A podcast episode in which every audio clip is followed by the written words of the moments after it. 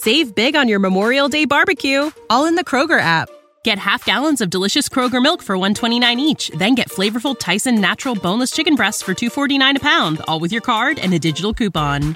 Shop these deals at your local Kroger today or tap the screen now to download the Kroger app to save big today. Kroger, fresh for everyone. Prices and product availability subject to change. Restrictions apply. See site for details.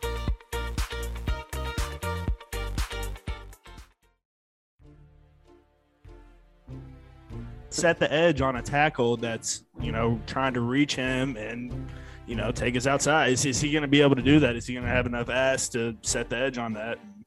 Uh, make- what do you mean by that? What do you mean by that? Enough what? ass? Is that what you said? Yeah. Is he going to have What's enough ass? Yeah. I mean, what's that measure? What's the? Like, I missed that. It's like, is he? You know, does he weigh enough?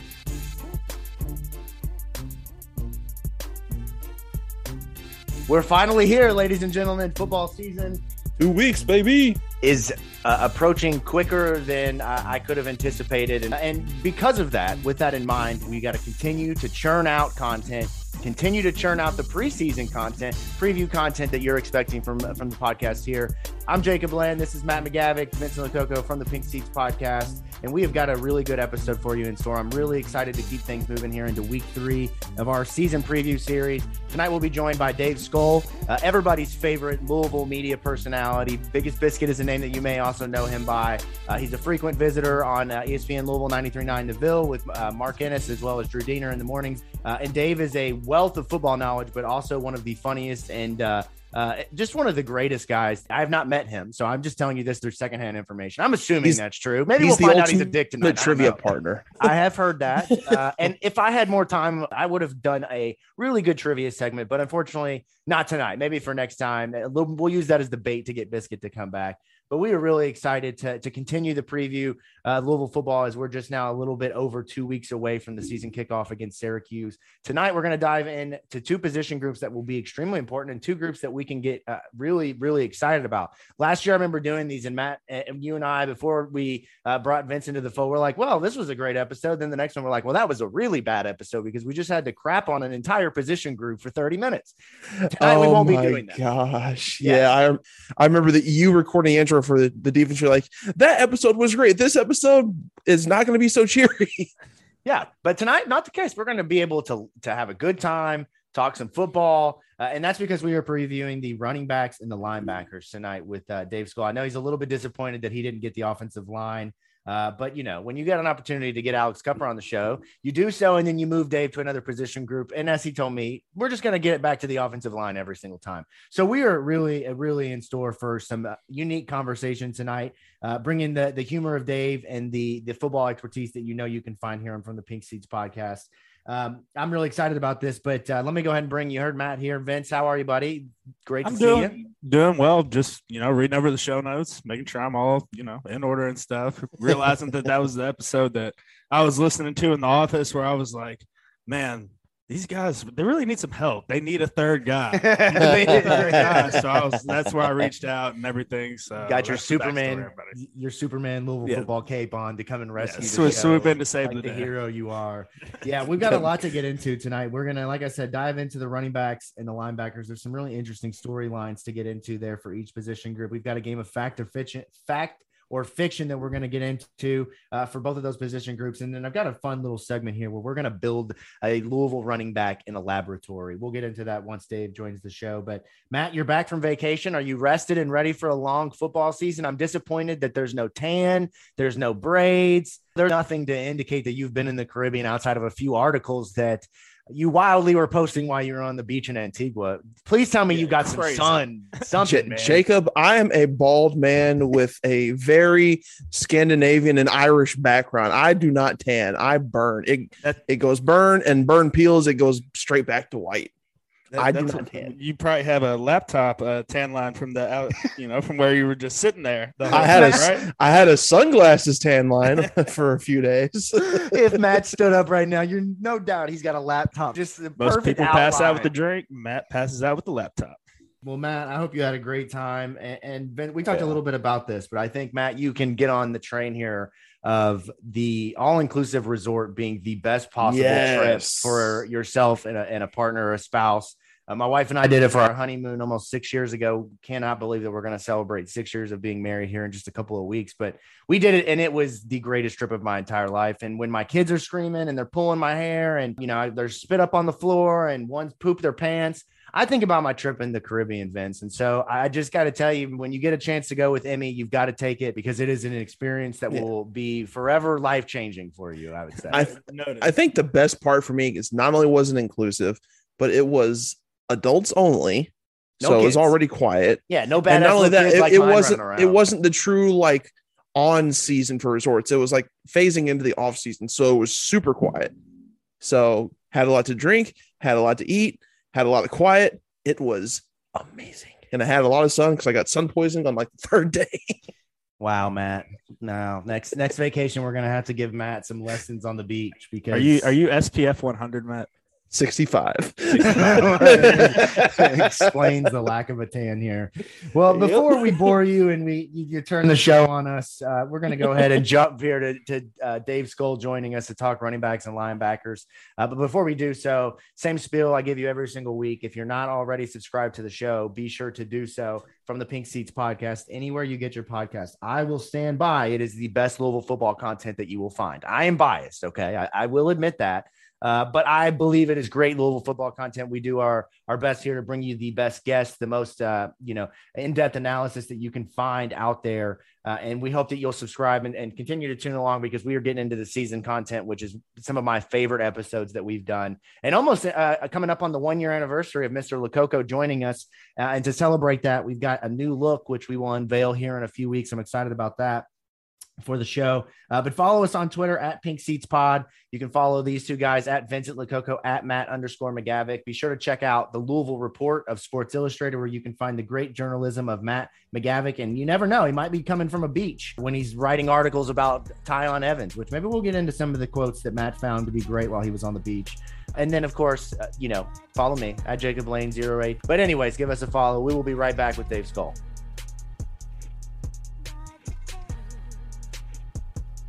All right, we're gonna have some fun here tonight on this episode. We go ahead and welcome in the man of the hour, Mr. Biscuit, Dave Scull. Dave, welcome into the show. How are you?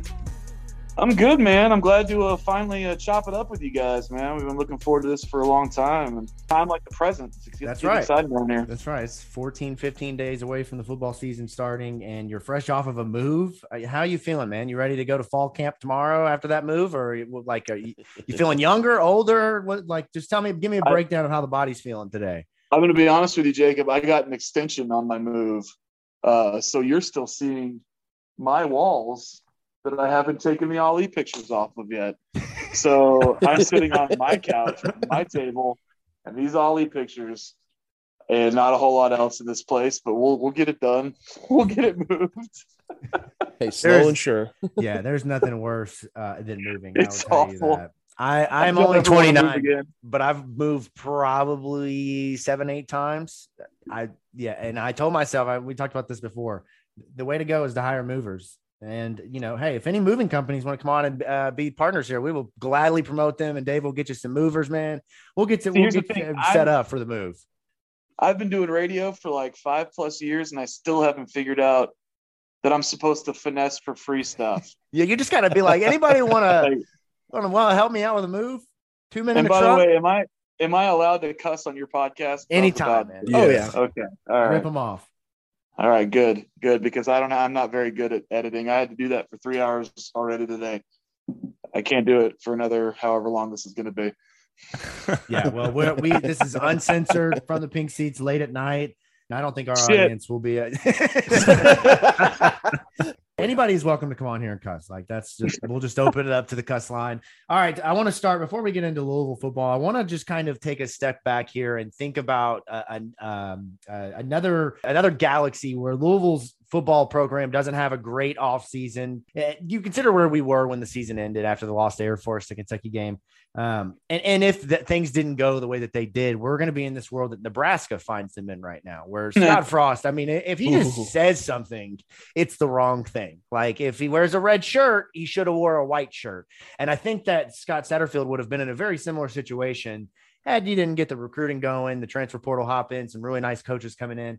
Uh, but there was a quote today that was tweeted from a, an article on Nebraska football, which Matt, we got a up close and personal look at Nebraska football last year with with Aaron doing a Luke McCaffrey show uh, for the entire Yeah, three what minutes good- that he stayed here. What good that Well, did us, I tell you. McCaffrey- Yeah, Luke McCaffrey, that's that's one that's going into the annals of just the never quite was in Cardinal history. But much Along like with the no Louisville, fly zone. Much like Louisville with uh, Nick Cardwell, Nebraska hired a new offensive line coach, right? And so they've got a new guy in there, and that's that's always a position group that turns over when you're trying to kind of reset the foundation and, and kind of the culture of your program. Uh, but this quote just caught my attention because it's hilarious. Like I don't know if he was trying to flex. I don't know if this is like a a brag or I don't really know what this is, but the tweet basically uh, indicated that uh, Scott Frost at a media availability talked about how many times his players were throwing up during practice, particularly the offensive line. The quote says, um, uh, it says offensive line coach Donovan Raiola is coaching his position group intensely, Frost said, to the point that he estimates that there are 15 to 20 vomits every practice. So, Vince, the first thing I, I've got to start with you. Okay. You've been in um, much more serious practices than a- any of us have. I bet You've been in some fall camps yourself, but how often do players throw up? Like, is 15 to 20 a little bit outrageous to think about a, a coach? Well, Again, well, braggadocious about his players vomiting because of how hard they're playing. well, I, I would say like 15 to 20 is a bit much, but fun fact are you know, award winning listener, Robbie Bell, used to throw up before every single practice, our freshman and sophomore year of college. Every practice. It didn't matter what it was. I mean, he could have nothing on his stomach and he's going to puke on his way out there. And it's That's- like football players amazing. just take such pride when they throw up. They just do it and then keep going. I mean, like, I- obviously, again, I, I say this every week, and our audience knows I'm not a football player. But when I throw up, I feel like my life stops for just a couple of days. Like, if it's like food poisoning or I drank too much, like I'm, I'm like begging my wife to let me just stay in bed for a little bit longer. And these guys are out there throwing up in the middle of a play. Like, I, it's just amazing to me. Uh, and so, basically, I've got to ask you, what are your thoughts on Scott Frost here? And can you imagine a world where Scott Satterfield said this to the local media? No, I can't because he's just not the. sa- I mean, clearly Scott Frost is going for football guy vibes, you know, and uh, I, I we had throw ups. Uh, we puked back in, in in our football the John L days. You know, there was plenty of pukes, but fifteen to twenty is egregious at any point. Uh, and and to say that's happening like day after day is That's he's got to be exaggerating. he's he's got to be exaggerating, right, Vince? I mean, I, Well, what are you feeding your kids? That's my that's know. my question. I, I would go to the nutritionist because it sounds like your kids are getting food poisoning. Right. You're He's not actually actually going to the training that. table literally right before practice, like right before. like have have four bowls of chili. going out to no, Yeah. the pro the protein they're getting must be from Chipotle. Yeah, I had, a, I had a glass that's of milk before practice. Unbelievable, but yeah, like that's it's it's not always it gets it's one of those ridiculous looks when coaches like seem to take pride in something like that, like. And they're like, no, no, they're just working hard. They're in shape. Like, no, they're they're either not in shape, or you're being excessive. Whatever it is, your players shouldn't be puking 15 to 20 times a day. Not a point of pride, coach. I'm really Uh, worried. the reason why you're like four and eight or three and nine or whatever it is. He's just working them hard. I think they love it. If you threw up 15 to 20 times, would you say that you loved it? like, I can't. I just like I said, my life ends when I throw up. So I, the thought of if you are an Office fan. There's a scene where Pam asked Dwight not to peel his eggs while she's pregnant in the middle of the Mhm. office, and then she throws throw up to prove her point, and then. Aaron throws up, and then Kelly throws up, and then Andy throws up, and everybody throws up. So is this one of those situations? Maybe just trying to kind of understand the dynamics where one of the offensive linemen throws up, and then the rest of them just can't help themselves, and so they also throw up. Like maybe Like that's So, so you either have Yeah. an in shape O line or a very mentally weak O line. Like, I mean, what, what, what, Like, do, you, what- what do you have there? They're throwing here. up because of that. Pick your poison here. Thank Little God that's not us. ducky.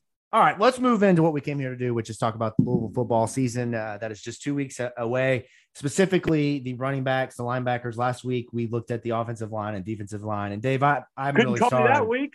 Couldn't call me that week, could you, Jacob?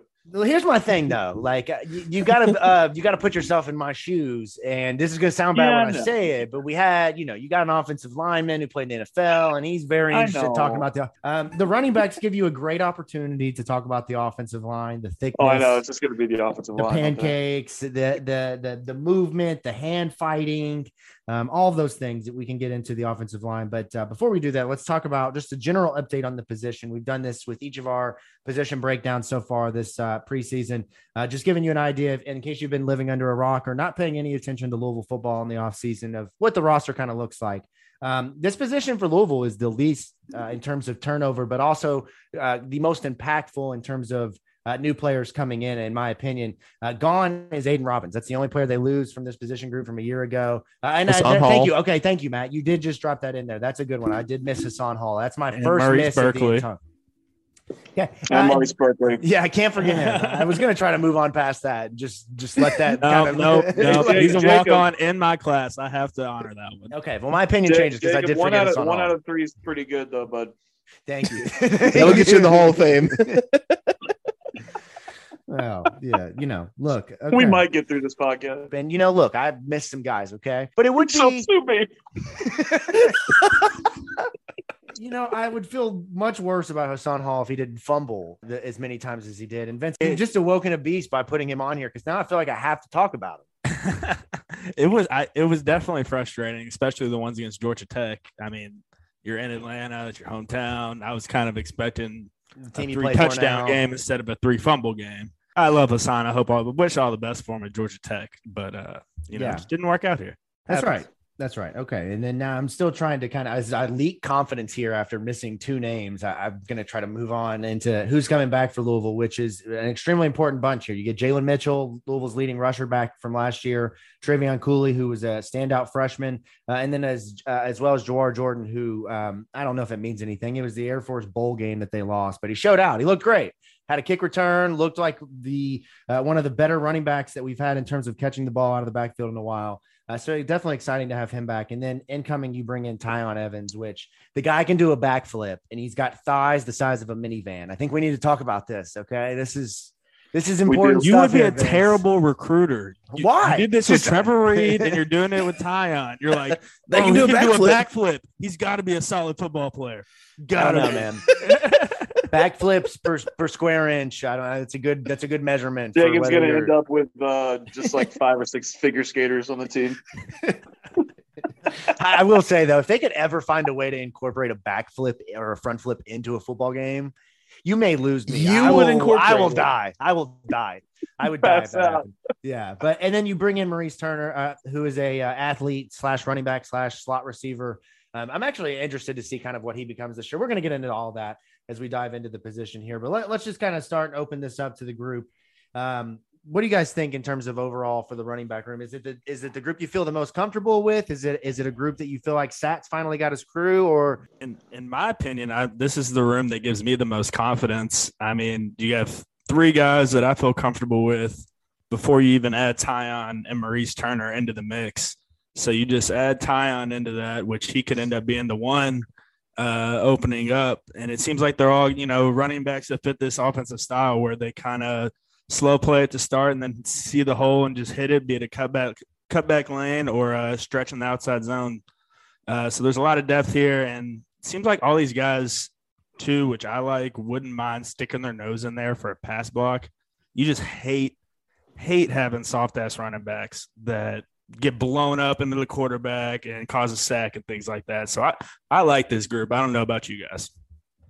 Oh, absolutely. I, I think in terms of the actual depth, I don't I don't think they're the deepest. I think well, no, they're deep. But what I'm saying is I think the offensive line is probably the deepest, but I think this is probably the most talented because the vibe that I get from this position group is that no matter what the situation is, whether that's you know first and 10, second and seven, third and long, goal line, th- all of these backs can provide something and like no matter what the situation is you can just you can say okay i'll put this guy in or i'll put this guy in i'll put this guy in and you'll feel confident that like well, no, no matter what play call you dial up that they'll be able to execute their specific job on that play, whether that's to throw a block or run out of the backfield, run up the middle, run out to the, uh, the zone, whatever. Like this is this is a group where the talent is so is so deep and so spread evenly that I think we might see an even more run heavy offense this year than we've seen in the past, which I know that might scare some people because you know football's all about pass, pass, pass nowadays. But I mean, when you've got this many horses in the stable, you've got to use them. We got an interesting statistic for you before day Before I let you jump in here, and I wrote this article about Louisville back in. Uh, this is three years old, so that would have been back in 2019.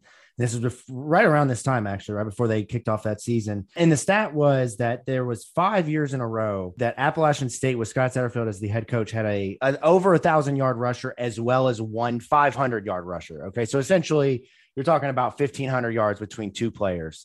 Um, this is a position group this year. Or This is a group um, where I don't know if you're going to have the one who kind of separates themselves like like Javian Hawkins did back in 2019. But you know, I definitely think that it's possible to have an a thousand yard rusher as well as somebody who goes for 500 plus. So two guys who kind of take over as the the go to guys. And so, uh, Dave, I'll ask you. Is that Tiyon Evans, Jalen Mitchell? Is that uh, Trevion Cooley? Like you got a number of different guys here who could really have big years. Well, it's a good question because obviously Jalen's the leading rusher coming back. Uh, he's Mr. Reliable. He's also a very good pass blocker. Um, you know what you're getting when you give him the ball, but he's not really a home run hitter. Um, Trevion Cooley, Jawhar Jordan, they're more that that type of back. Trevion was great in the receiving game, which I hope is more of an emphasis this year with Lance Taylor. We'll see. I love what, using the running backs in the passing game. I think it's been a little bit lacking uh, through the end of Petrino's tenure and the beginning of Satterfield's. I mean, obviously, we all know the unique nature of this offense the last couple years with Malik carrying the ball so much. Uh, he, he, had over a thousand yards rushing himself last year. Uh, I don't think I think they're going to try to de-emphasize him a little bit uh, and have more design runs for the running backs. Try to take a little bit off his plate. That seems to be the stated goal, um, and I'm all for it. That all being said, I have a hard time committing to us having a thousand yard rusher, but I just you keep side eyeing Tiyon Evans, you know, and going, God, this guy. If anybody is the complete package, it's him. You know, he's so strong and so quick and so explosive. I just feel like he's built like a workhorse. That that kind of makes me lean towards the ability to have a thousand yard rusher, but I do think everybody's going to eat you know, and, and, and everybody brings something unique that I, I, I almost would say it's more likely to me that we have three 500 yard rushers than a thousand yard and a 500 yard rusher, or like, you know, two 750s and a 500, something like that, where the, the group runs for 2000 yards plus, you know, but no one running back is overly dominant. But if there is one, I think it's going to be Tiyon Evans. I think we all could be in agreement that he's kind of the, the most likely to pop. But this year, with the passing game being more of an emphasis in terms of getting the running backs involved, you know, going back, I, I was shocked. Trevion Cooley was actually really good in the in the passing game last year yeah. in terms of catching the football. I mean, he almost had 200 yards receiving, which doesn't sound like a lot, but when you're playing three, four running backs, I mean, that means you definitely you definitely got got yours. Vince, you were going to say something, man. Go ahead and go ahead and jump in. What would you have there? I was gonna say just I, I would not be surprised if Malik is even you know one of those three 500 yard rushers or that second 500 yard rushing guy or whatever. I just think that you know obviously since Dave's on here, we're going to talk about a little bit more about the offensive line and stuff. So right. I think with how good our offensive line is this year, that I mean Malik's Malik's bound to have close to 500. You feel more comfortable yeah. running to the right or to the left? There's an offensive line kind of oriented question for you. I'll let you talk about your tackles and you know what, uh, what you think of uh, them. I feel more comfortable going to the left, to be honest, behind Caleb and Trevor Reed. I mean, I don't know though. It's tough because I like Boone. Yeah, you can't really go wrong with Adonis and Renato. Though, like you yeah. know, it's it's it's a good problem to have, man. You know, like I feel like we're we're strong across all five. Like I I, I love I love Bryan Hudson. I I I really I've loved Caleb Chandler since you know the day he stepped on campus. I really love watching his his growth. I just it's a good problem to have right now with with our offensive line and you know you kind of it creeps up on you the the Javian Hawkins type. I I love a small back in the zone scheme. You know, I feel like they get lost back there and they get the the one cut behind that big offensive line. If they got good vision, you know, it's one cut and gone. That's how Javian was. And I keep looking at, at Maurice Turner. He's a little guy, but like if we could get him in that situation with that with that breakaway speed, him or Jawhar Jordan and Trevion Cooley, they're more that type of back where they can get lost behind the hog mollies. You know what I mean? And, and then just make that one cut and they're past the defense before the defense knows what hit them. Um, that's where I have my reservations with like putting too much in Tiyon and, and Jalen because I I just love seeing the little scat backs in the in the outside zone and I think I think Scott does too. You know, I think I think he liked I think he liked that a lot with with Javian Hawkins and Vince. You care to comment? You know? Is that is that a thing? Does he like his well, little his little backs back there? He likes guys that are gonna play hard and get extra fucking yards. That's what he likes. Yeah, no doubt. like, no doubt. Um, I'll put it this way: I know I like those kind of backs in outside zones. You know what I mean? I kind of fall over the idea of it, but if you got a guy like Tiyon Evans who's an all-around back who can do everything, I ain't gonna argue with you. Yeah, I like I I personally like bigger guys back there in the backfield. I mean, just shoot, Derrick Henry's like the best model for all of them. A big yeah. old 6'4", 240 pound running back that runs like a freaking deer. Like I love some big running backs that can hit a cutback lane and just really, you know, buck up with a linebacker or a safety 10 yards downfield you don't think there's a thousand yard rusher, or if there is, you know, then maybe there's another 500 yard rusher. But here's a here's a storyline that I don't necessarily think matters, but it does when you look at how college football's landscape is today, and that's it's a numbers game, right? You've only got one back, two backs that can play at a time. There's only so many carries to go around.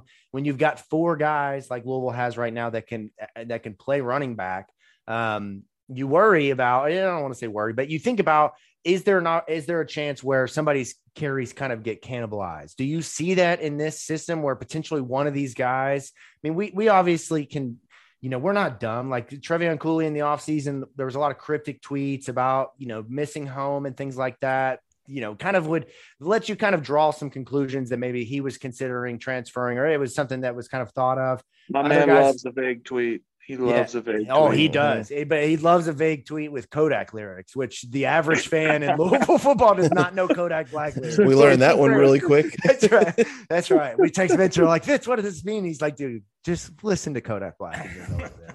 uh, but and then Jawhar Jordan, if you remember last year in the bowl game, they talked about he had considered transferring during the season Uh, yeah. because of not getting any, you know, any opportunities. So is there a chance this year where the can the carries kind of get cannibalized and that forces one one or two guys to a position where they don't get to play and then maybe they consider to the portal? Is that even crossed your mind or is, yeah, matter? absolutely. It has it has to cross your mind and in the modern age of football that we're in, you know, I mean it's and I'm all about player agency. This is not me like poo pooing the the you know one time transfer the portal and not at all. I'm I'm all for it.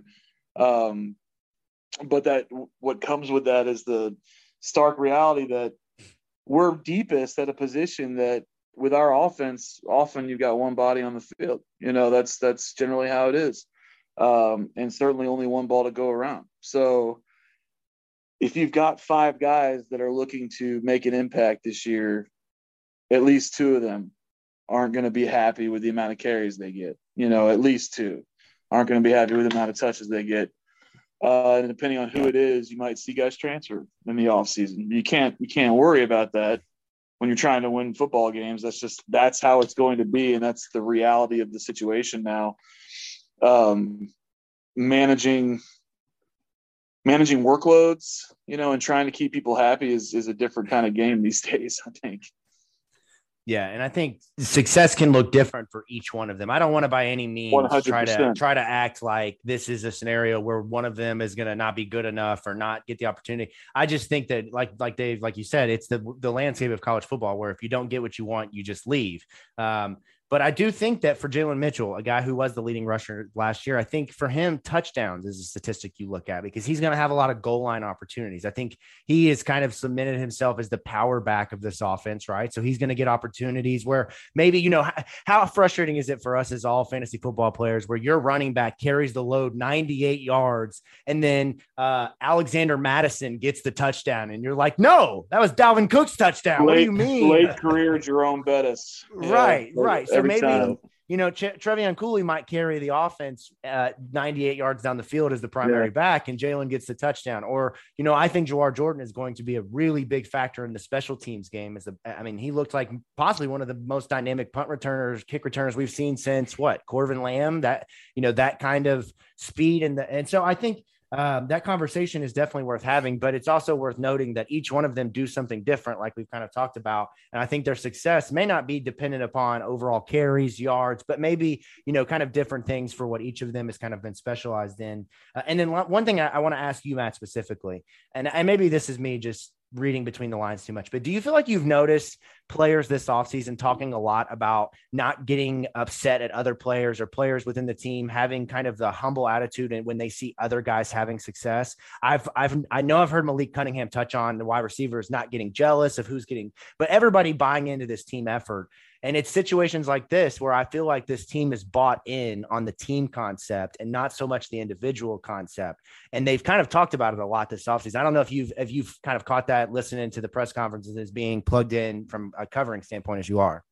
Yeah, no, it, it it's something I've picked up pretty quickly, honestly. It and plus they even touched upon it um, during media day over the offseason and over the course of fall camp one of the processes they implemented to kind of get the team a lot closer was that they spent time the players had learning each other's why like why do you do what you do like why what drives you to play football what drives you to want to be successful you know things of that nature that was that was the main way that they operated over the offseason in terms of trying to build camaraderie build closeness build brotherhood you know insert football cliche here. That that was, and I think as the offseason has gone on, they've realized they've started to now. Now I'm not. I don't want to speak for everybody because I'm sure some some players are still to want what's best for them, and you know, rightfully so. But I think a lot of them have shifted away from a more self-centered mindset to a more team-oriented one, just because of, in part, familiarity with like the family atmosphere for especially for veterans. And then like the newcomers kind of coming in embracing this and just feeling a part of it. They, they are quick to want to fight for their brother and not just like look out for just themselves.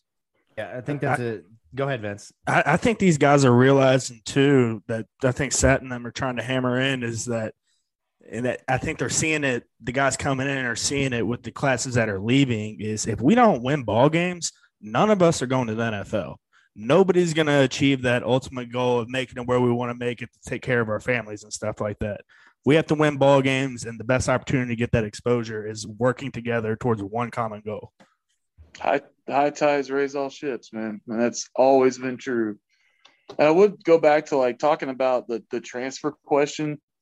They have to have an eye forward to who's coming in next year too. I mean, it's on it's got to be on their minds. You know, Rueben Owens comes mm-hmm. in next mm-hmm. year, five star running back, hyped all hell for good reason.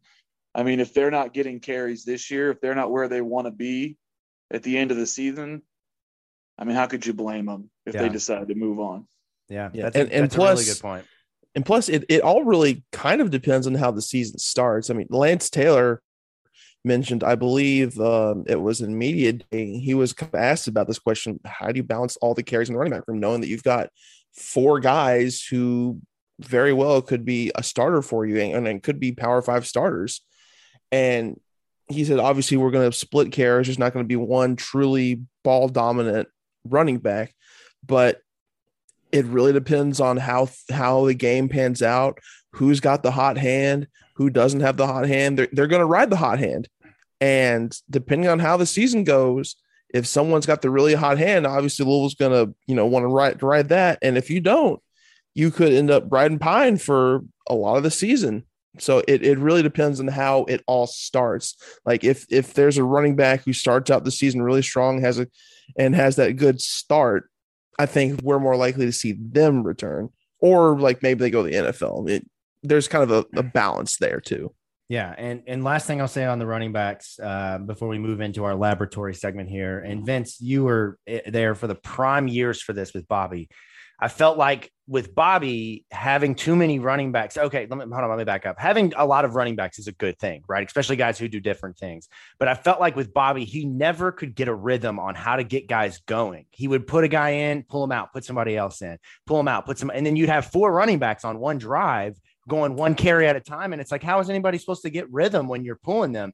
Yeah. Uh, I wonder if, you know, obviously, I think Scott in a run first offense, he's been doing this uh, for a long time with a lot of success, has an idea of how to kind of manage that. But it's just one of those things you can't kind of overlook when you have four really good players. Um, okay, let's move into this segment here. I'm uh, excited about this. I think this is going to be fun. And Dave, I'm going to start with you. Okay, I want to just have you just kind of imagine this. Okay, you are Dave Scull, MD, scientist, laboratorist who runs his own laboratory.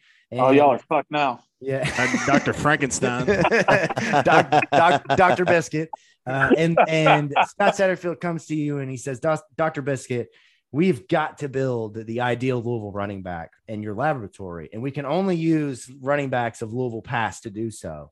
We need legs, we need feet, we need finesse. Uh, so guys who are agile, we need length, brain, size.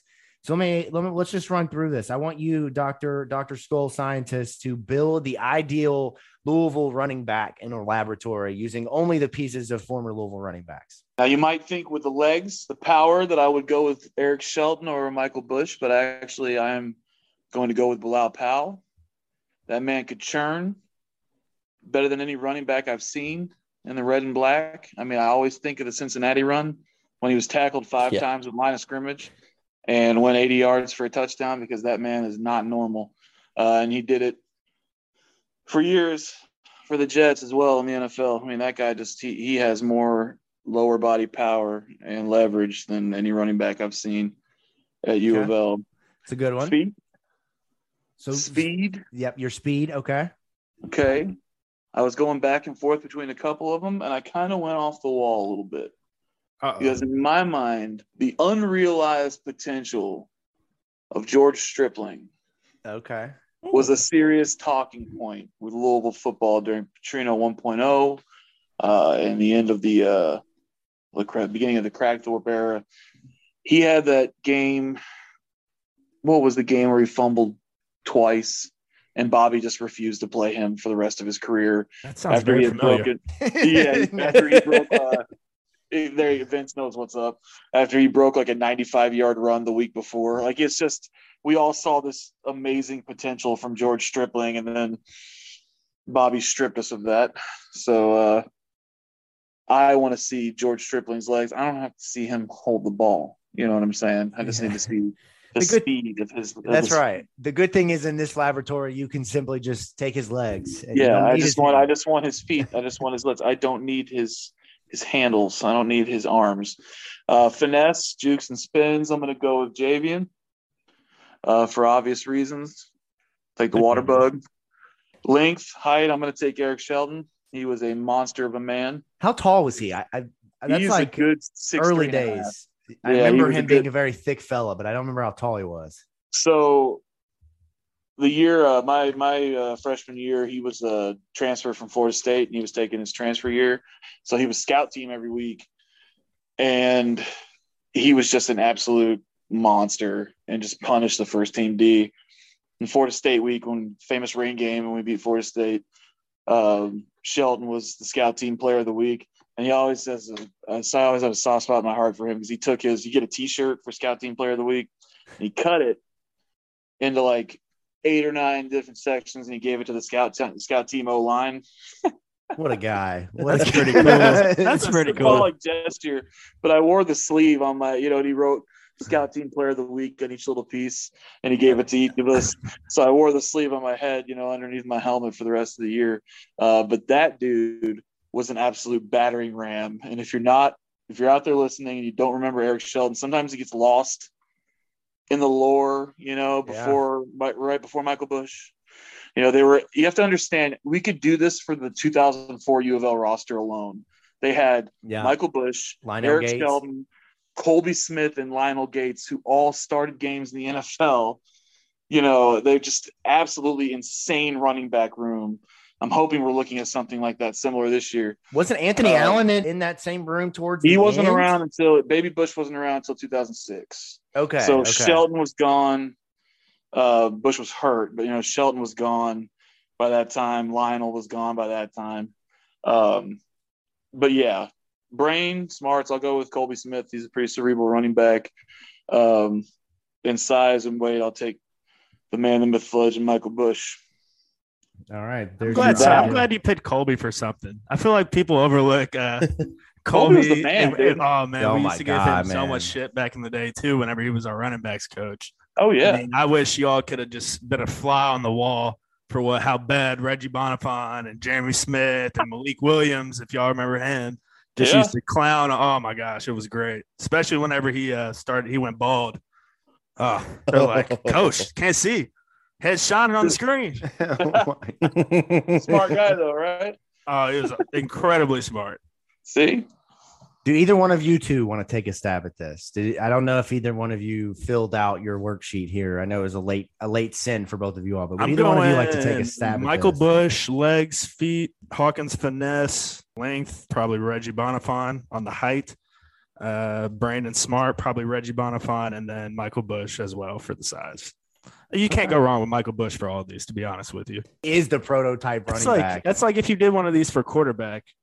I mean, like, It would just be it would be Lamar. yeah, Yeah. I mean, I don't know though, because you would probably You could See, put but Brohm's arm or here's the LaFleur's thing, arm though. or We- you- you know. you'd get into that conversation of you know okay what brain for quarterback you're gonna take lamar you're gonna take brian Brohm, you're gonna take teddy bridgewater you probably take teddy bridgewater versus lamar when you talk about just smart passing and then people are gonna do the whole thing of arguing matt do you want to take a stab at this do No, you have Biscuit did a fantastic I know job. these these two guys they killed it so like i don't feel like i could insert anything else Vince, you did a good job too. I'm sorry. if- so I just think I'll hold off here. But that leads us perfectly into our next uh, segment here, and that is the linebacker preview. And I don't know why that's the perfect segue, but it just is here. That's just kind of how things roll. it is. And just like for the running backs, uh, just a general update of the position. Hopefully, I will do better than one for three. I think Matt, I've I think I've done okay. I did spell some names incorrectly, uh, but that doesn't count.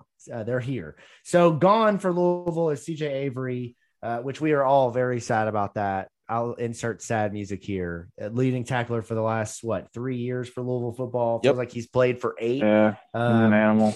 He should be in the NFL, man. I, I'm still very disappointed that he didn't end up making any of the rosters. I thought Mm. he was good enough, but you lose Jack Fago. I had that extra year to come back, but decides not to use it. Zay Peterson uh, and Nick Okiki, two guys who um, were either fringe role players or, or really were more uh, depth guys. Both have transferred off to uh, smaller mid-major programs. Um, and I think this is a, a position group where Louisville kind of they lost several guys, right? So I just mentioned CJ Avery, Jack Fago, Zay Peterson, Nick Okiki. But I think that, that overall they got better uh, with what they bring in and what they return. It's kind of that uh, addition by subtraction, right? And that that's a popular saying. I'm never good at being able to nail down phrases here, but I think that that one actually works. Uh, returning, they had Yasir Abdullah, Monty Montgomery, uh, Debo Jones, uh, and Marvin Dallas, Ben Perry, KJ Cloyd, all guys who played outside of Ben Perry last year. We'll get into Ben here in a few seconds uh, because he'll be an important part of the linebacking core this year. And I want to also make sure I, I kind of, with how we do this, right? The defensive line, you can often include that edge rusher as a defensive lineman for the sake of just the position and how they're listed here. Yasir Abdullah and uh, Marvin and Dallas, the guys that fall on the card and the dog side, will be listed as linebackers versus defensive linemen. So um, I just want to make sure I clarify for housekeeping purposes. Uh, and then there's a couple of depth pieces that come back. Got young guys. Jalen Alderman obviously uh, had the big play last year against Central Florida. Uh, Alan Smith, Cam Wilson are two outside linebackers at that dog position who uh, have been kind of talked about this offseason. Uh, and then TJ Quinn and Jackson Hamilton are two redshirt freshmen from last year. Um, and then incoming, this is where it gets kind of interesting. Momo Sanogo comes in from Ole Miss, a guy who was a, a four or five year starter for them, but didn't have a great year last year. Nicario Harper is an FCS All American that comes in from Jacksonville State. And I want to say this now because I, I apologize. He is the least talked about transfer this offseason. And we, on this show, we've barely talked about him. Um, and he should be talked about more often. And I think that he is going to be a much more important part of this this defense than what people are kind of giving him credit for. Vince, what, what, go ahead, hop in here. You're not feeling a TJ Hole 2.0? Uh, FCS well, that's a good All-American question. comes That's, in and that's blah, a good blah, question. blah, That's a good question. Uh, that- that's a honest with you. very that's a very good call out there. yeah, and Mhm. and Vince, that's a good one. That's a little stab at me because you know that I really have enjoyed talking about TJ Hull over our time here because I've always wanted the neck pad linebacker to do really well for Louisville, and he, He, he did good during the bowl game. I mean, shoot, Dorian Dorian Etheridge gets thrown out of the game, and we got to throw TJ Hull in there. That bowl game was just like the perfect senior, you know, go out on a high That's note. right. Devontae Pete scored, and yeah, so. Yeah. And then you got Popeye Williams, who I think uh, is extremely important to call out here because I think we've seen over the last few years Louisville's top freshmen or Louisville's, you know, top couple of freshmen have either one, not ever enrolled or showed up to campus within the recruiting class that they're supposed to, or two, have really found themselves in more depth or redshirt roles. We've not seen a ton of guys kind of pop. Uh, especially on the defensive side of the ball, Ashton is an example of one that did last year as a freshman. But uh, correct me if I'm wrong. I don't think we've really seen too many freshmen stand out within this Louisville defense uh, over the four years that Satterfield has been here. But Popeye Williams is a guy uh, from a size, length, height standpoint. He's really got the opportunity to, to earn some playing time, a four star linebacker, edge rusher out of Indianapolis. Um, so let's start here with this, guys. Here's the question. I'll just like I did with the last one, I'll open this up to the group.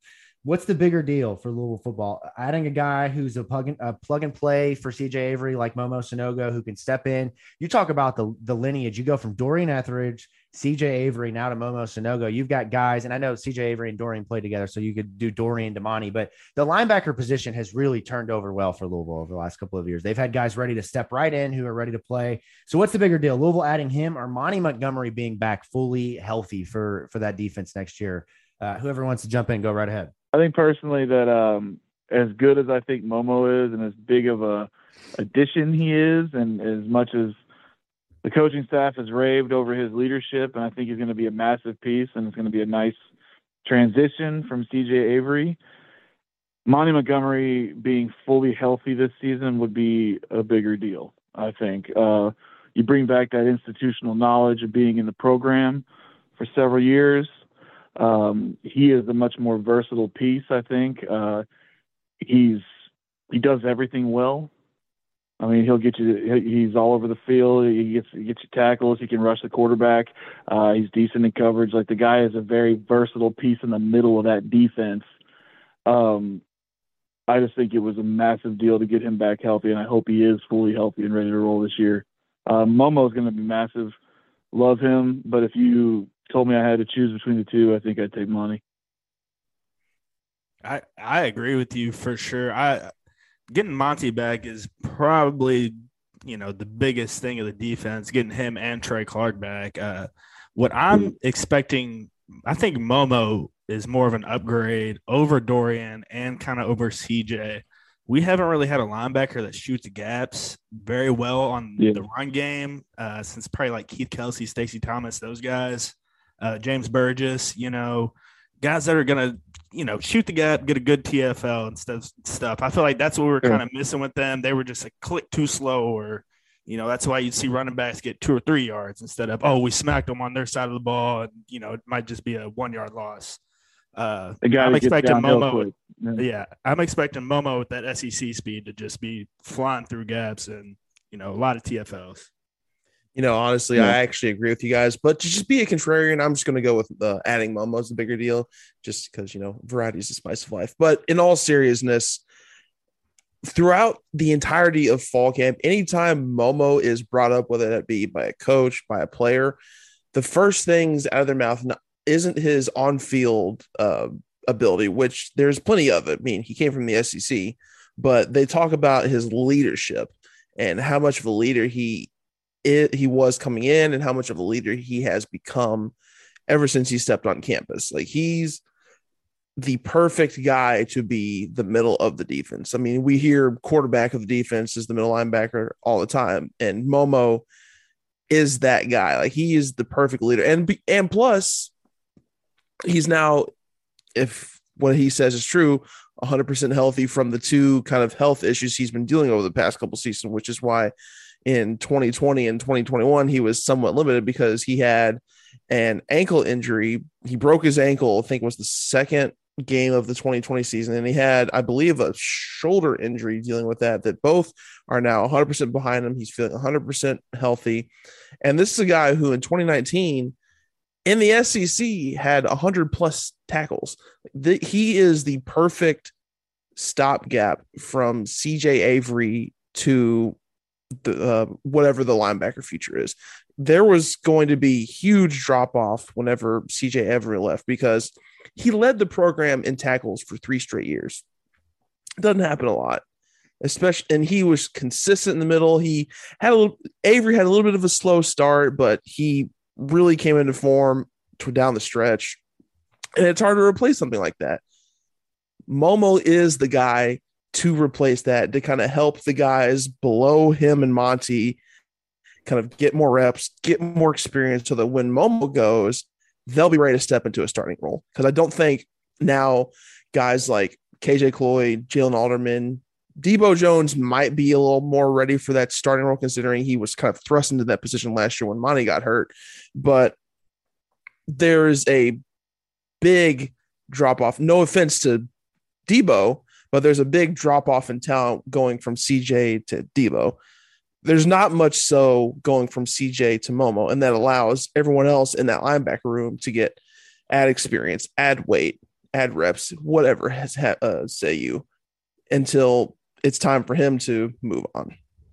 I don't know what the professional future for Monty Montgomery looks like being at 5'11, 215 or hmm. whatever he plays at uh, size wise now. But what I do know uh, and what sticks in the back of my head is recording for several months with GG Robinson, former Louisville football defensive lineman, and him telling me that Monty Montgomery is the fastest defensive player he's ever seen in his life. I like that sticks in the back of my head. And when you talk about last year, him going out and what you're missing with a linebacker who can move like a like a running back is a guy one who can tackle, right? Who can get downhill, who can blitz, who can uh, get into the backfield and have tackles for loss, which is obviously a big part of what Louisville wants to do with uh, those quick, undersized linebackers, uh, but also the ability to spy quarterbacks. Which is there a game maybe last year, late in the season, where Louisville was really missing a spy? Is, is there one game we can kind of circle? Nope, is... can't think of it. Already forgot. no, that game didn't happen.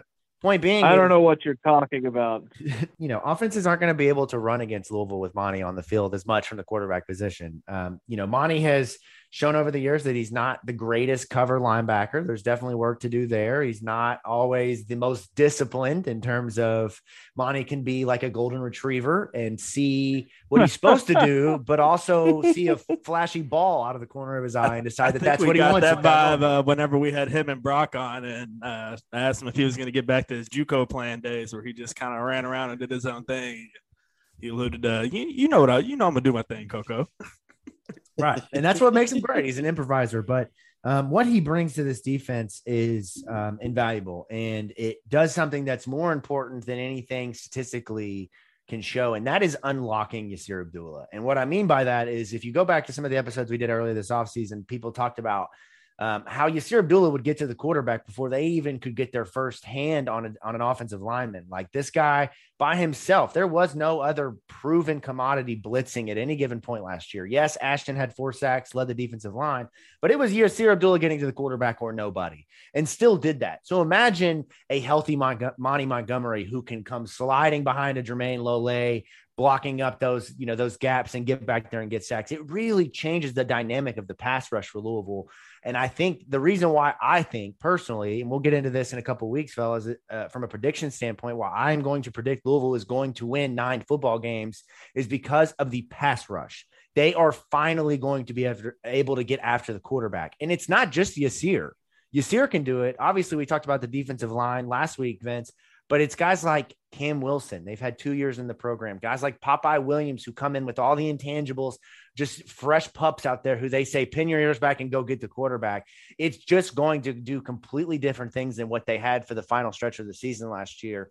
And if Monty's healthy, you know, I don't want to say one person changes your win total by that much, but I think Louisville wins at least one or two more games. Uh, you know, Oh. you're talking about right. I don't think that's unheard of.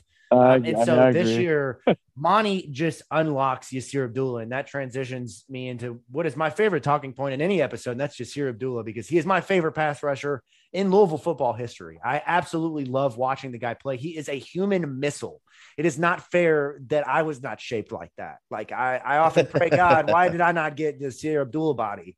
Um, you know, because it's it's unfortunate that I, I'm built like a pear and not a refrigerator. Uh, but Yasir Abdullah is going to get after the quarterback. And uh, Dave, that's got to excite you, right? I mean, that really changes what the defense can do when you talk about a healthy secondary, a healthy defensive line, and then these linebackers that can absolutely get after the backfield. Well, it's you talk about Monty unlocking Yasir, and I feel like we've been talking about on on the show how Jermaine Lowlake and a strong nose tackle kind of makes the entire defense work. I think that whole middle section with what Jermaine Lowlake brings, and then what Monty can do. I mean, what we talked about. You know, he's he's just so solid in the middle. He spies a quarterback better than anybody else on that roster. Uh, he can rush the passer a little bit from the middle. Like just to get any of that extra pressure up the middle just makes it so much harder to cover the rest of that defense. And with a guy who's so gifted, you know, like it, it all kind of fits into place. Like you said, it unlocks the defense. Jermayne Lole makes the job easier for Monty Montgomery. Mon- Monty Montgomery makes the job easier for Yasir Abdullah.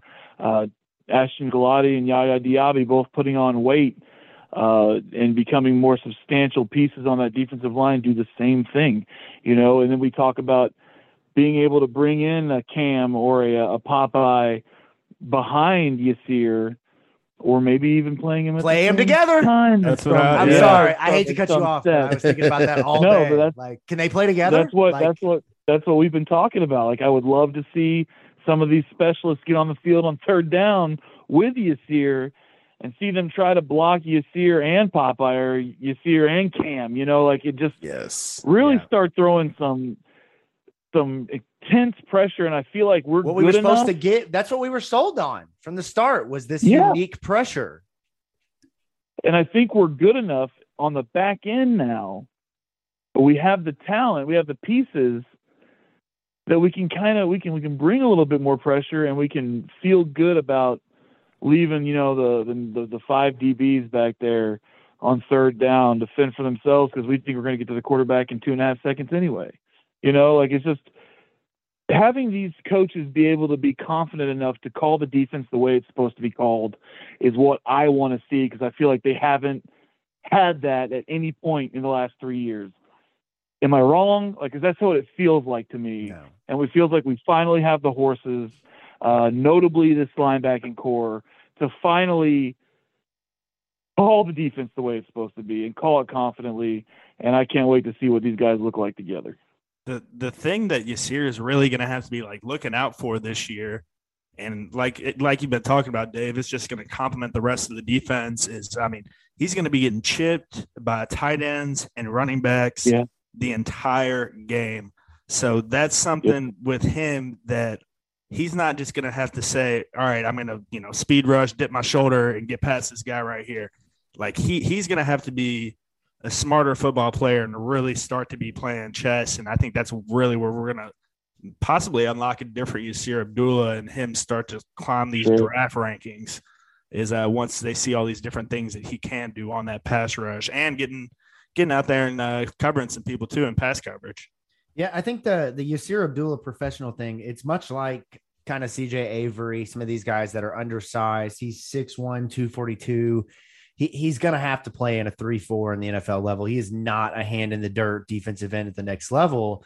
Um, he's a more of a, a, a specialized, uh, you know, pass rusher. But I wonder, you know, one thing that you, you see with guys coming back a lot of the times is they get promises from their head coach or the, the coaches want to emphasize using them in other places to kind of help their draft stock. And it does make you wonder could we see Yasir in other places this year? I mean, I know obviously we've seen him on third downs with his hand in the dirt, but could we see him inside sometimes? I mean, is that a spot where he could play in the NFL? I think so. Um, you know, it's things like that that may not benefit the defense as a whole in terms of making them better, but it does help give them more tape and kind of show versatility.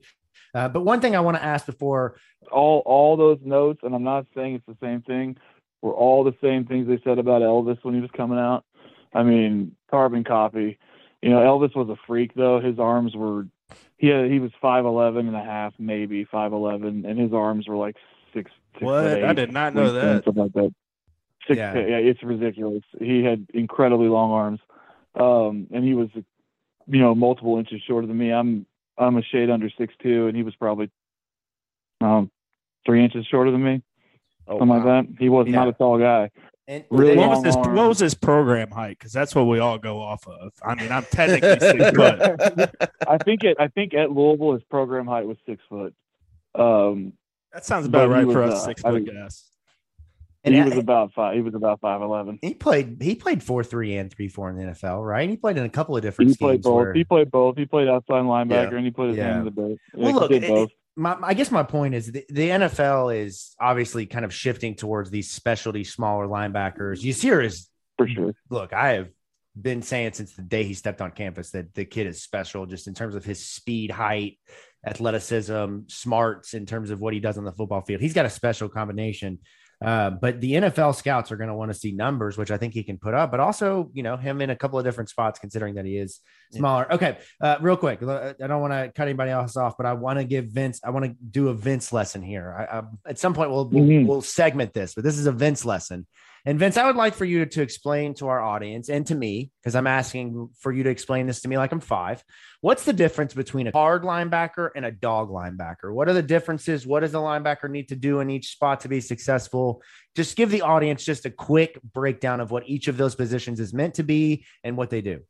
So your dog's probably going to play the short side of the field, be more your pass rushing kind of guy. Your Devontae Fields, you see your Abdullahs, James Hearns, uh, guys like that. And the card's going to be like your cover guy, where you know Jack Fago, uh, Marvin Dallas. Uh, trying to just think of some other guys Sure. off the top of my head. It's more like a glorified safety. So But it's the thing, but the thing with that car position is you have to be able to cover and be able to set an edge, which a lot of times if you're moving a safety like Ben Perry down, you know, I'm personally a little skeptic on how much. Yeah, you don't want him getting Chucky- how much he wants contact. you don't is want him getting be- Chucky Williams on the edge, man. You don't want that Yeah, yeah. Is, you is know? he Yeah. going to AJ be able to set, set the edge on a tackle that's you know trying to reach him and you know take us outside? Is, is he going to be able to do that? Is he going to have enough ass to set the edge on that and uh, make the play come Mhm. back? Hmm. What do you mean by that?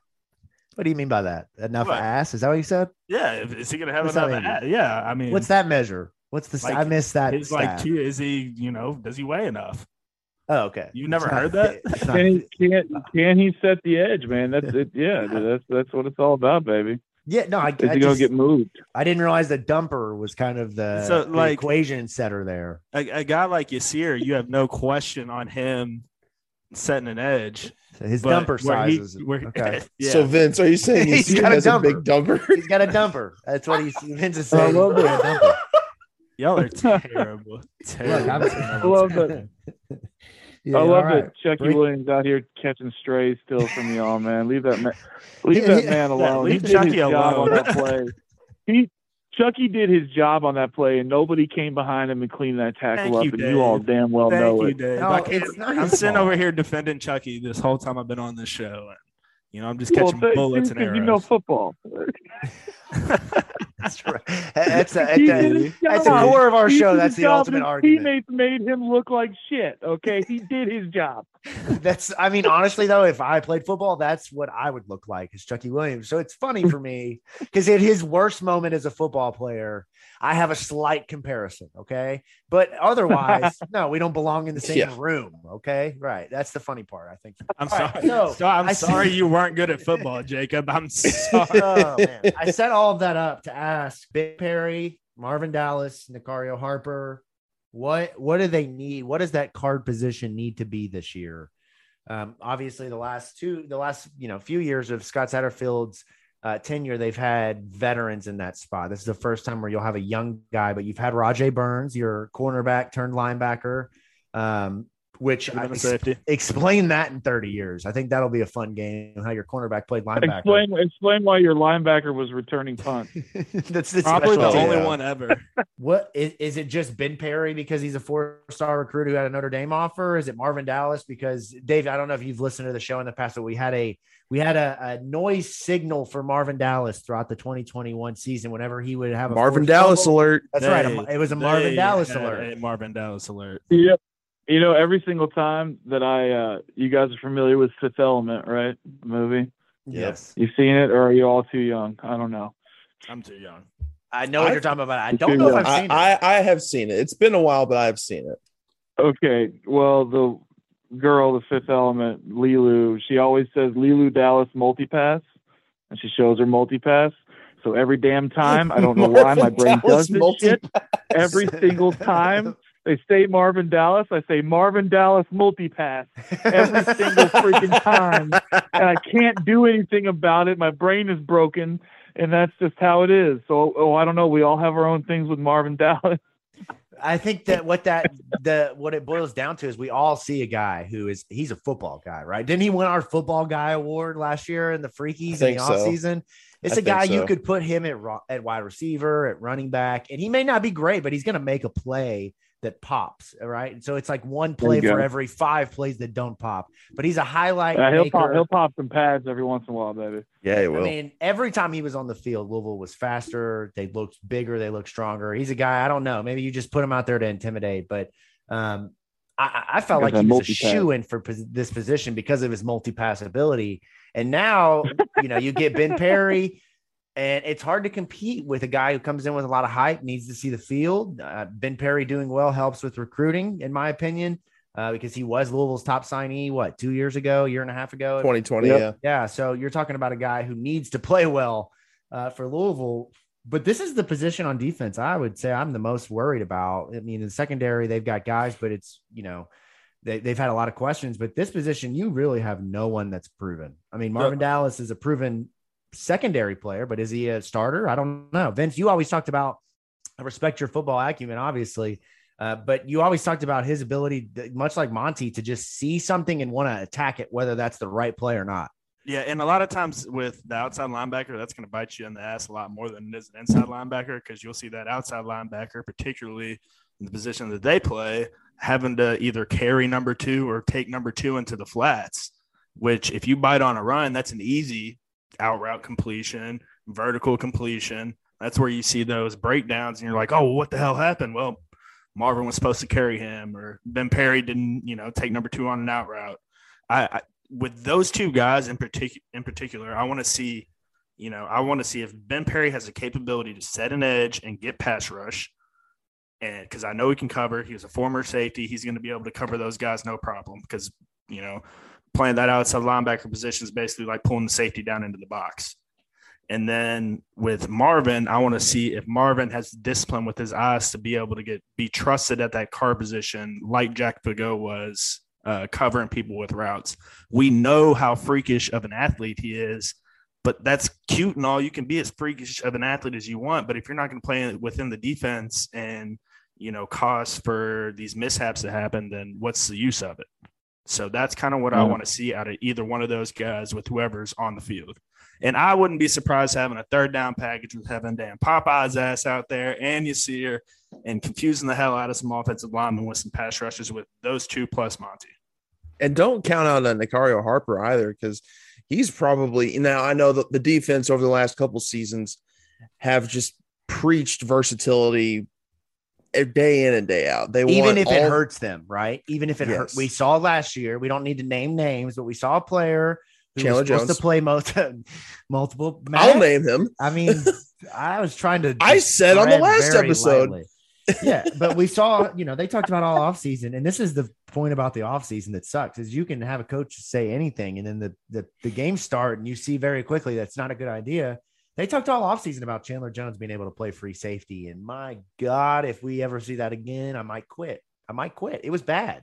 He was Oh, bad buddy. everywhere, uh, but definitely safety. So the versatility thing is great, Matt. But if it doesn't work out, you got dudes not playing in the spot they should be playing in. That, that's fair, but at least with Nicario now. That now, granted, this is at the FCS level; it's not FBS, but he was still an FCS All American. And this is a guy who can play free safety. He can cover. He can play in the box. He can.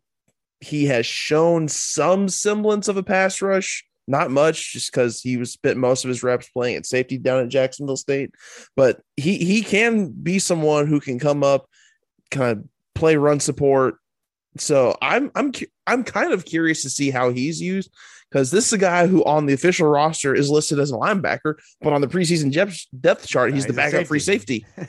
So he, Yeah. he can be used in a whole bunch of different places. So I I kind of hope that he settles on card because that allows him to be as versatile as he can be and not just kind of be bounced all around the defense like oh you go free safety you go corner oh you you kind of play some on um, on dog or something I I hope he kind of takes on a little bit of a role at card maybe he's starter maybe a backup but I'm hoping that if he's as versatile as he says he is he can be a meaningful factor on the defense Yeah, I, look, he's a guy that this offseason, like I said before, we've not, we just haven't talked about him enough uh, to the point that he spoke with the media this week. And if I'm not mistaken, that's his first form It of was. media I've seen all offseason. I mean, Tyler Hudson, Momo Sanogo, Quincy Riley, they've all done media hits.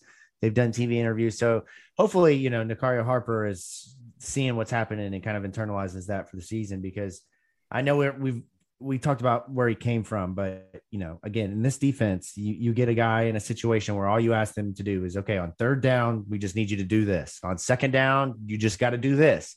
And it's that's how they're successful in the system this year. So it's interesting to see how they'll contribute.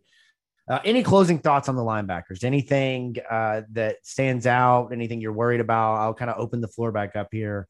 please god no injuries Seriously, I mean, I can't do any more of these season-ending injuries. Dave, what are you nervous about with these with this linebacking group? honest, I feel really good about the the linebacking core overall. You know, knock on wood, save injuries. If you had to isolate one, I just I need, as we just spoke about a minute ago, I need somebody in that card position that feels as comfortable inside the box as they do outside the box because we have a couple of converted safeties. You know, that tends to be the type of player that that we get in that position. And as you said, we need somebody who's got the ass to set the edge and feels as comfortable inside the box as they do outside the box. And that's, I'm hoping between those three guys, and, and you think it's going to be Ben Perry, but between those three guys, one of them really takes that position by the reins and just and just controls it. And we're not looking at at musical chairs. You know, obviously there's going to be reps and everything, but I want somebody to look confident and take that position from the beginning of the season. That's my only We're going to move into our final segment of the show. Fact or fiction, not an original concept here, but we're going to make this our own on From the Pink Seats podcast. Uh, and we'll do this linebacker and running back style. So uh, this is the the fact or fiction uh, dumper edition, the guys with the big butts. Okay. All right, let's start at the top here. Yasir Abdullah surpasses his sack total from 2022. Matt, we're going to start with you on this one, okay, buddy? gee i wonder why I, I, I, you, I know that uh, I think it was Wednesday. Your article was the topic of discussion on the morning and e- afternoon radio shows for ESPN Louisville. and, and, and let me I, just can, say hold on real quick. Hold on. Let me say this. I love when they talk about Matt McGavic on the radio. I love it. I can't get enough of it because I, yeah, big head. His his head couldn't get any bigger, but it was as big as could be. I'll I will say this: it was a bold predictions piece for a reason. My God, Yes. Well, could it be possible? Yeah, and I could sprout wings and fly out of my apartment building. Scientist Dave You're might not have helping your case. yeah, yeah. Scientist Yeah, Dave has thoughts about whether you can grow wings, man. I don't think that's happening. First All right, Matt. But I'm going to assume you you say it's fact that he surpasses his sack total, that which is 10 in 2021. Oh yeah, uh, it- it- like we've already discussed before, he's going to have help from all the other people in the front seven, kind of eating up blocks. Will make way for him to get more free to the backfield. I I think this is an easy fact. Yeah. Okay, Dave. What about you, man? Yasir Abdullah surpasses his sack total of 10 from 2021. I am going fact with that one. I think that he surpasses the 10. I think he falls short of the 20 that Matt so boldly predicted. I gotta tell you, Matt, I appreciate like normally when people do bold predictions, it's some weak ass shit. You know, it's like, I you know, a bold prediction. Uh, you know, Malik Cunningham throws for 20 touchdowns. You're like, well, that that's, That's not very more. bold. Yeah, he did that last last year. year. Yeah. like, I, I mean, it's like you know, Louisville wins uh, six games. Like, all right, hey, way to go out on a limb. You know, like, I, I- awesome. Uh, Matt was like, oh, everybody's uh, we get four Heisman finalists. You know, and that's, that's what I like to hear. You know, yeah, Yasir's gonna have 30 sacks, and Scott Satterfield's gonna win the presidential nomination. Uh, you know, like that's just, I just, I love your spirit, Matt, and I appreciate, uh, you know, that you actually went for it when so many people are cowards in the, uh, Thank you, in the Dave. sports Thank writing you. industry. Yeah, Matt, Someone's you're, got to do it. it- look, Matt, I get it. You need the clicks. It was worth it, I'm sure. You got the clicks on that one, and uh, a lot of people disagree with you. I got to say this though, real It- quick. It, was a good will- clicks day. I will say that. Jokes on those people who clicked on it. Uh, a couple of years ago, back when back in our old day when Presley and I ran the Big Red Louie, we did a bold predictions piece every year. And Vince, you'll love this, man. This is this is just right up your alley. And, and talk about weak predictions, right? Everybody's like Louisville win the ACC. Louisville's going to do this. Presley Meyer, my my my cohort of the state of Louisville, said that Isaac Martin was going to become the next standout walk on. That was his bold prediction, and I will never forgive him for that. I love Isaac, but out of all the things you could predict, I just will never understand why that's the Yeah. one. I That- I love. I, I love Isaac, but Presley has never seen that man try and catch a football. He is. A, Oh my god! I, I love love my boy to death, but uh, stone stone hands. I'm They're gonna also bold. They're bold predictions for a reason, Right. My are bold prediction Exactly. is two touchdowns by Isaac Martin on the season. That is my bold prediction. there you go. I love My that. bold prediction is that I'm going to win the New York City Marathon next year. You know, and, um, that's what we're doing. What are the odds on that one? I might throw some money on it. Yeah, like Matt said, it's bold because it can't happen, but it may. Uh, all right, Yeah, um, I love. I'm gonna go. I'm gonna go fact on this. I, I think Louisville's gonna have more sacks overall than they did last year. I think Monty's gonna have more. I think that there's a chance Yasir could like finish with eight, nine, and still have as good of a year as he did last year because of other opportunities. But I'll, I'll go for the the fact of semantics here, and, and I'll say fact. Uh, Vince, I think you're the last one, buddy. What do you got? Fact or fiction? Uh, just to be different, I'll go fiction. Okay, and is that because of what I just said? You like my yeah, essentially, essentially, they're probably Okay. going to So you agreed with me, even though I didn't play. They're going to chip him. They're going to, you know, Sure. double team him. So provide more one-on-one opportunities for Ashton and Jermayne. Gotcha, gotcha. Yeah, so agree with the guy that didn't play football. Got it, noted. Um, okay, all right, let's move on to the next one. Uh, Louisville has at least one back go over a thousand yards. Dave, I, I think you answered this earlier, but I'll start. With, I'll start with you. Louisville has one back, factor fiction, that goes over a thousand yards. I'm gonna go. I'm gonna go fiction. Just purely, it's not a bad thing. It's just purely uh, with the division of labor. You know, like there's just nobody's gonna get enough carries. I don't think. But if one is gonna do it, I think it's Tiyon Evans. And frankly, we'll know after a couple weeks. I mean, if they if he's really the, I just don't think they're gonna have a bell cow. You know, I think that it's gonna be the hot hand and.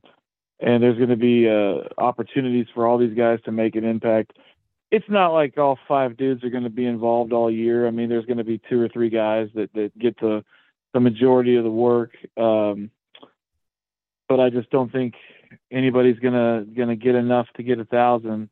I could be wrong, and I think if I'm wrong, it's Tiyon Evans. But I wouldn't be surprised if there was three running backs over 500 yards. Okay, Matt, what about you, man? Fact or fiction?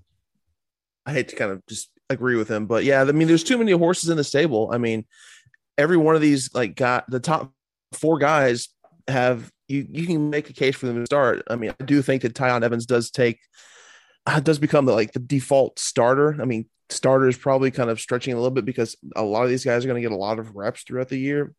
But I, if there's anyone that's going to get to a thousand yards, I honestly think it could be Malik again because he's he's already done it once, and I know they're trying to de-emphasize his legs, but I mean, if it's if the if the yardage is there, what else is he going to do? But I'm I'm going to say fiction. No one's going to break a thousand yards. Yeah, I'm gonna also go with fiction on this one, but uh, I I don't think it'll be Malik Cunningham. I'm hoping that when you ask that question of what's he supposed to do, that he reverts back to spring practice and does not run. Um, and if he does, it's because he's got a wide open field where he can go for 70 yards for a touchdown.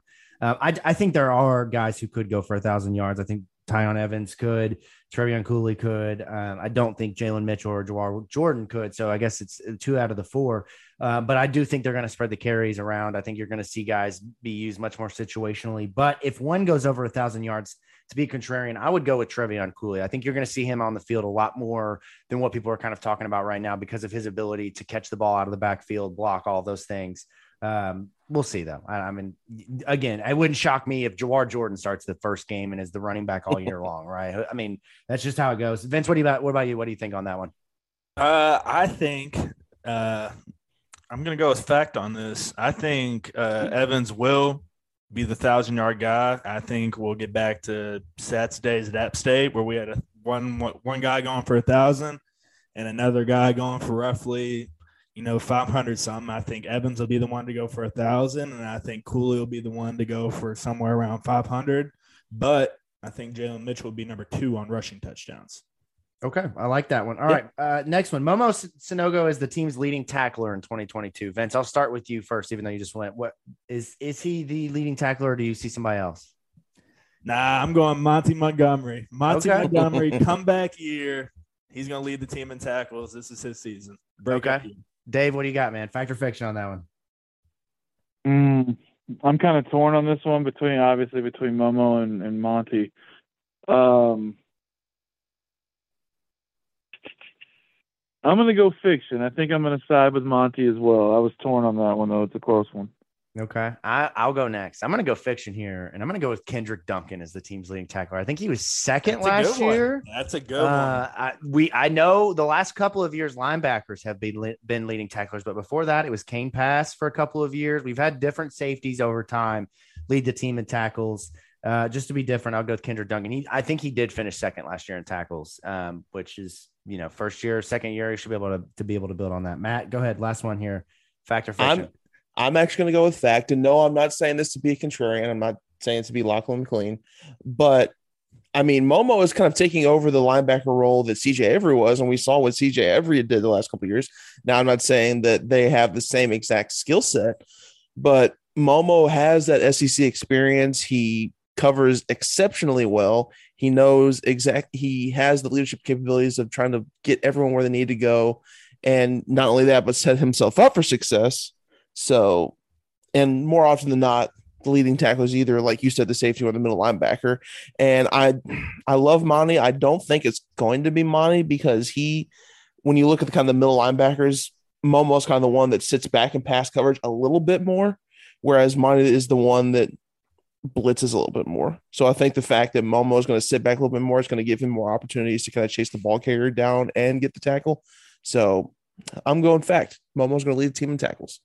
All right, we've got two more here, and then we will get out of here, wrap the show up. Dave, I'll start with you on this one. Jalen Mitchell is the odd man out in 2022. Fact or fiction?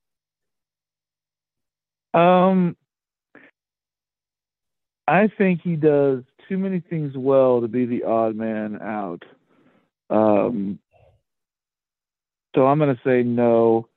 I think three guys are going to get significant work, and he's probably going to be one of them. I can understand the argument though because Tiyon Evans uh, seems to be able to do as long as he can pass protect, which I, am I'm, I'm not as familiar with his ability uh, as a as a uh, pass blocker. Um, I know what Jalen can do. Um, as long as Tiyon can block, it's probably redundant a little bit between the two of them, but you know, uh, I think Jalen's going to get goal line carries. I think Jalen's going to get enough work to uh, to be a part of that rotation. Vince, it's uh, kind of depends on how you define odd man out on that. Uh, right. Like I just said, I think he'll be the number two guy on touchdowns uh, when it comes to rushing game. Uh, but I don't think he'll get the most carries or anything like that by any means. But what I do think is that Jalen Mitchell is the glue, or p- at least part of the glue that keeps this whole entire ship moving in the right direction. He's a leader. He's a guy you could turn to as almost a captain figure. Uh, he is somebody that you need in that room for them to uh, put the extra work in and to have success in the long run. So I, I don't really know if you'd call it an odd man out. So I'm, I'm just going to go fiction on that. Okay. Matt, go ahead and wrap us up on that one. What do you think? Fact or fiction?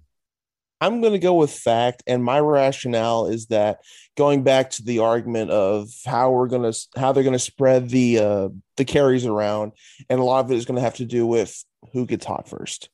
I we're all in agreement here that Tiyon Evans is going to be probably the I don't want to say the number one back, but like the one A back of this offense, and I think 1B is probably going to be Trevion Cooley because we saw what he can do in spurts as just a true freshman last year. I mean, that man has superstar potential. He has wheels. He showcased a little bit of power. And he we talked to him, I think was last week, and he said that one of his focal points over the offseason was working on his pass blocking because he straight up admitted that his pass blocking was terrible last season. And so that he he worked on that, and I think he's going to get faster, just an all, all around better back. And I think by default, I think Jalen Mitchell is still going to do well. But I think with Tiyon and Cooley having hot starts, that's going to kind of, I don't want to say shelve Jalen Mitchell, but kind of dock his carries a little bit compared to Evans and Cooley. Yeah, for me, it's it's fiction. He's not an odd man out because he's the biggest back um, out of the group, and I think that with what Louisville struggled with last year, situationally with uh, you know short yardage situations, you need a guy like him who can run behind Bryan Hudson, Caleb Chandler. Uh, give me some freaking I form football with Jalen Mitchell behind Isaac Martin or Dwayne Martin, and let's just go fucking ram the ball down the middle of a defense's throat. Yeah, like, yeah, I'm so I'll tired. you twenty bucks if they go out formation. I am so tired of our running backs not being able to score from a one yard line. Like it's it's not even just Sat, man. We did this through Bobby. Charlie's that his guys never had issue with that, but for some reason, for the last like ten years, no running back has been able to score from the one yard. We had some we had some I formation stuff in Bobby's play. Yeah. he wants I to see believe it, some man. Big Ten football. Oh, yeah, yeah, give a little me bit a. Run to win. That's when Stacy Thomas freaking give me clocked a me one time. Give me a Ugh. fullback named Vince Lococo blocking for Jalen Mitchell, and we're fucking running the score up out here. 10 to 3, baby. That's the final score of our football game. All right, last one. Monty Montgomery finishes on the first or second team all ACC. Dave, I will start with you. I'll give you the honor of going first on our last one. fact, and here's why. I think that the main reason why we haven't had, you know, the recognition on an individual level the last couple of years because you just haven't had the wins. You know, you've got to win eight or nine games for your team. For a guy like look, Malik has the same statistical season he had last year, but we win eight or nine games, and Malik is the first or second team All ACC quarterback. I mean, that's that's how it works. Yasir Abdullah, we win eight or nine games, and he gets more, you know, postseason and preseason love. Um, same thing with Amani Montgomery. I think he's going to have a huge season, a huge bounce back year, and I think a lot of guys in this defense have potential to get some recognition this season. So I'm going to say fact. Okay. Vince, what do you think, man? I'm going fact as well. Uh, you know, I just think Monty is going to be one of the focal points this year, and like Dave said, it's all dependent on us winning ball games. I said it earlier in the podcast as well. If we're winning ball games, guys are getting more accolades, guys are getting drafted more. Yep. We lose, you know, don't expect to have anything come your way, guys. Nobody what- eats. We lose. Nobody eats. yeah, right. Yep, yep. Nobody eats. Matt, what do you think? I'm going to go with fact, but it's not going to be easy because there's a sneaky good, sneaky deep crop of linebackers in the ACC. I mean, NC State alone has two first team caliber guys Yeah. right now. Was it Peyton Wilson and Drake Thomas? I believe are their names. Yep. I mean, Clemson's got some good backers with Trent with uh, Trent Simpson. Um, I know there's a couple other linebackers. They're Mhm. going to challenge for a first or second team spot, but I mean, Monty has the talent to be a first or second teamer. He just didn't have the opportunity last year because he he was hurt. like a lot of people were like alluding to Yasir uh, getting snubbed on the preseason team. It's like it wasn't a snub, man. It's just extremely deep with good talent. You know, that's both of those NC State linebackers. I mean, Peyton Wilson's an absolute nightmare. Like those Yeah. guys are returning first team All ACC type guys. Yep. You know, they they belong on the first team. It wasn't a snub. It's just a deep position. Yeah, and Mhm. those those are guys that the conference looks at their team and sees a team in NC State that's Exactly. right there with Clemson, or at least you know close to being able to at least talk about contending. Whereas Louisville, you know, you you kind of get what you get. Like they said, you got to drop the nuts, man. It's time to go out there and drop the nuts. And show that you can actually play football um, and win with the, the big teams. Because again, I, I've said this every week for the last four weeks, and it is what it is. This is the most talented team that Louisville has had in several years. And if the coach cannot win with this team, he cannot win with any team here. I will believe that until uh, I see otherwise. And um, and until he does that, the conference has the reason to kind of shit on Louisville players.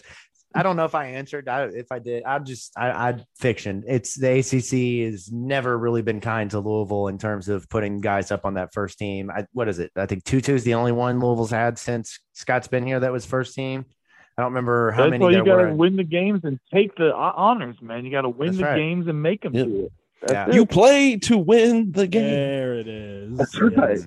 All right. Well, that's going to wrap everything up here on From the Pink Seats podcast. Linebackers, running backs, the dumpers. That's what we've decided tonight. We'll determine the ultimate success of those positions. But Dave, thank you so much for lending your Friday night to this. I, I don't know what you're going to tell people this was, or, uh, but it was a great time, man. We, we, we definitely enjoyed it. Oh no, I had a blast, guys. I'm glad. I'm glad we got a chance to do it. been a great guest. We've really enjoyed being able to do this.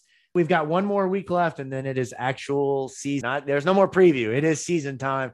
Next week, we will be joined by Roddy Jones of the ACC Network to break down the pass catchers. Uh, and then we'll have a brief special teams discussion, just like we did last year.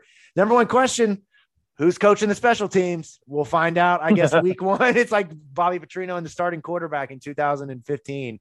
I don't know. We'll find out who's coaching the special teams week one.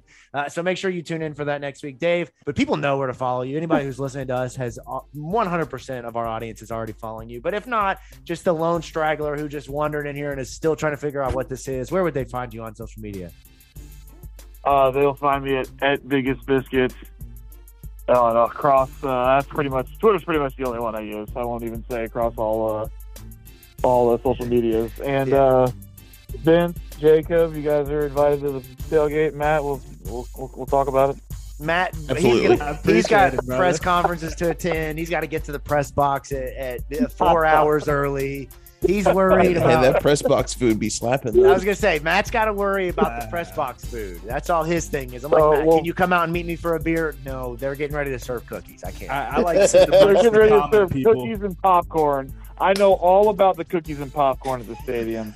cookies are always hitting, and we will catch you next week here on From the Pink Seats podcast.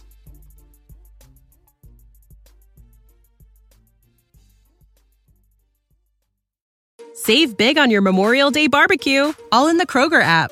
Get half gallons of delicious Kroger milk for 129 each, then get flavorful Tyson natural boneless chicken breasts for 249 a pound, all with your card and a digital coupon.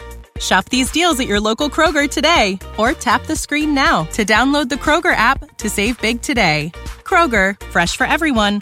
Prices and product availability subject to change. Restrictions apply. See site for details.